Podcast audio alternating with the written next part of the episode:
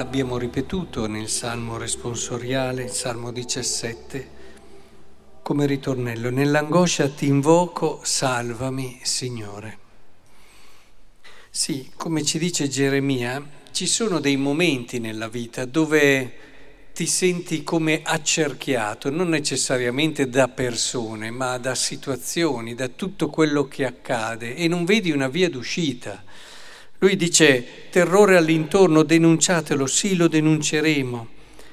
Tutti i miei amici aspettavano la mia caduta, forse si lascerà trarre in inganno, così noi prevarremo su di lui. C'è proprio un senso di angoscia, perché, ecco qui è riferito a persone che non vedono l'ora che sbagli, ma immaginatevi quando ci si trova in quelle situazioni nelle quali non, non riesci a vedere una via di uscita. Sei come soffocato. Ecco che allora si parla di angoscia. In quel momento dove provi ad appoggiarti su di te, su quelle che sono le tue risorse e forze, ma senti che sprofondi sempre di più, che non hai la possibilità di superare questo momento, magari lo capisci con la testa, ma eh, la parte sotto non risponde, ecco che allora è il momento dove puoi veramente arrivare alla vera fiducia in Dio. Perché noi diciamo che abbiamo fiducia, però parliamone.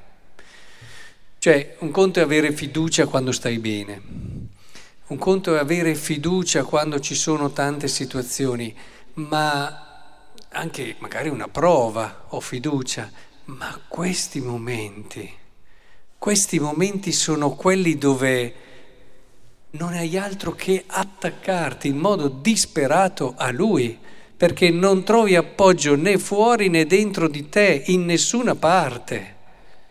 E sono questi i momenti dove scopri il vero volto della fiducia. E, e, questa fiducia è quella che ti dà la forza stessa di Dio, perché è appoggiata totalmente su di Lui. Se noi vogliamo essere forti come Dio, dobbiamo arrivare a questa fiducia, ma questa fiducia ci arrivi solo se sperimenti quel vuoto, quella angoscia di non poterti più appoggiare su di te. Pensate, una situazione di difficoltà, una situazione certamente in sé negativa, eppure una situazione nella quale può sbocciare il fiore più bello.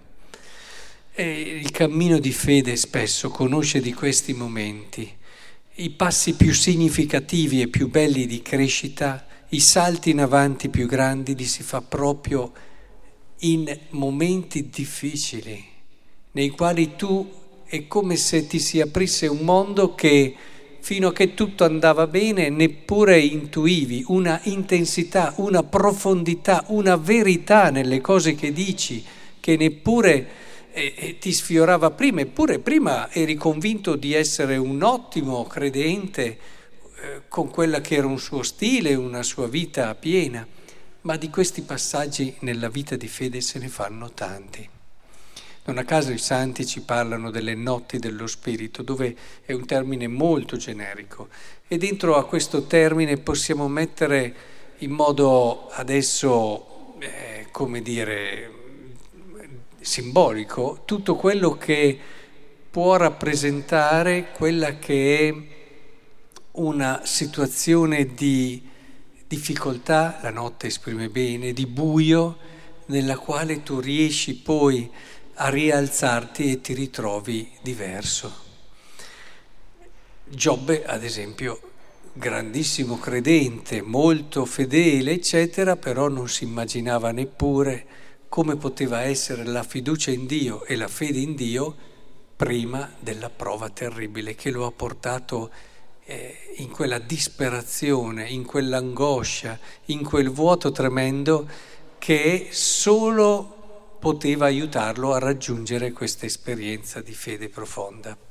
Prima ti conoscevo per sentito dire, ora i miei occhi ti vedono. Ecco, questa è una sintesi per me stupenda di come si può risalire da quello che è il buio dell'angoscia. E allora solo chi è passato da questo, da questo punto stretto, possiamo dire, può esultare nel cuore e dire ti amo Signore mia forza, lo abbiamo pregato insieme nel Salmo, Signore mia roccia, mia fortezza, mio liberatore, ma lo dice con verità, con quella verità che chi non ha passato queste prove neppure si immagina. Mio Dio, mia rupe in cui mi rifugio, mio scudo, mia potente salvezza, ma pensate con che verità dice queste parole chi l'ha vissuto invoco il Signore degno di lode e sarò salvato dai miei nemici.